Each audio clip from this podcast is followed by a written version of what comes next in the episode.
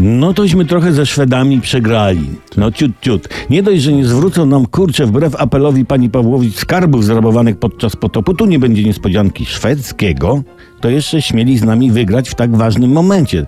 No taki to naród. Właśnie jaki? Podejrzany. A nie smućmy się, na pocieszenie zdajmy sobie sprawę, kim Szwedzi naprawdę są. Oddajmy głos panu Zagłobie, który jako aktywny uczestnik potopu znał Szwedów osobiście. Potop tom pierwszy. Mdły to naród, bo ziemia tam okrutnie nieurodzajna i chleba nie mają, bo jeno szyszki sosnowe mielą z takiej to mąki pod płomyki czyniąc, które żywicą śmierdzą. Inni nad morzem chodzą i co tylko fala wyrzuci, to żrą.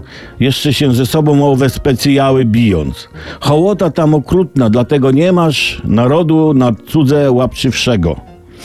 E, Schrodeśmy kilkakroć Gustawa Adolfa w Prusach porazili, jeńców niemałośmy nabrali. Trzeba wasz mością wiedzieć, że Szwedzi jako naród ustawicznie w wodzie brodzący i z morza największy ciągnący intraty, czyli takie zyski, nur, nurkowie są exvictisimi, to po łacinie, w sensie wyborni.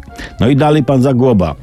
Tośmy się im popisywać kazali i co wasz mościowi na to powiecie? Rzucisz szelmę w jedną przerębl, to on ci drugą wypłynie i jeszcze śledzia żywego w pysku trzyma. No, tyle pan Zagłoba. No to, no to, to takie to sztuczki Szwed zna i ciężko z nim wygrać. A jeśli nawet przegrasz, to wiesz, że z byle kim. Nie?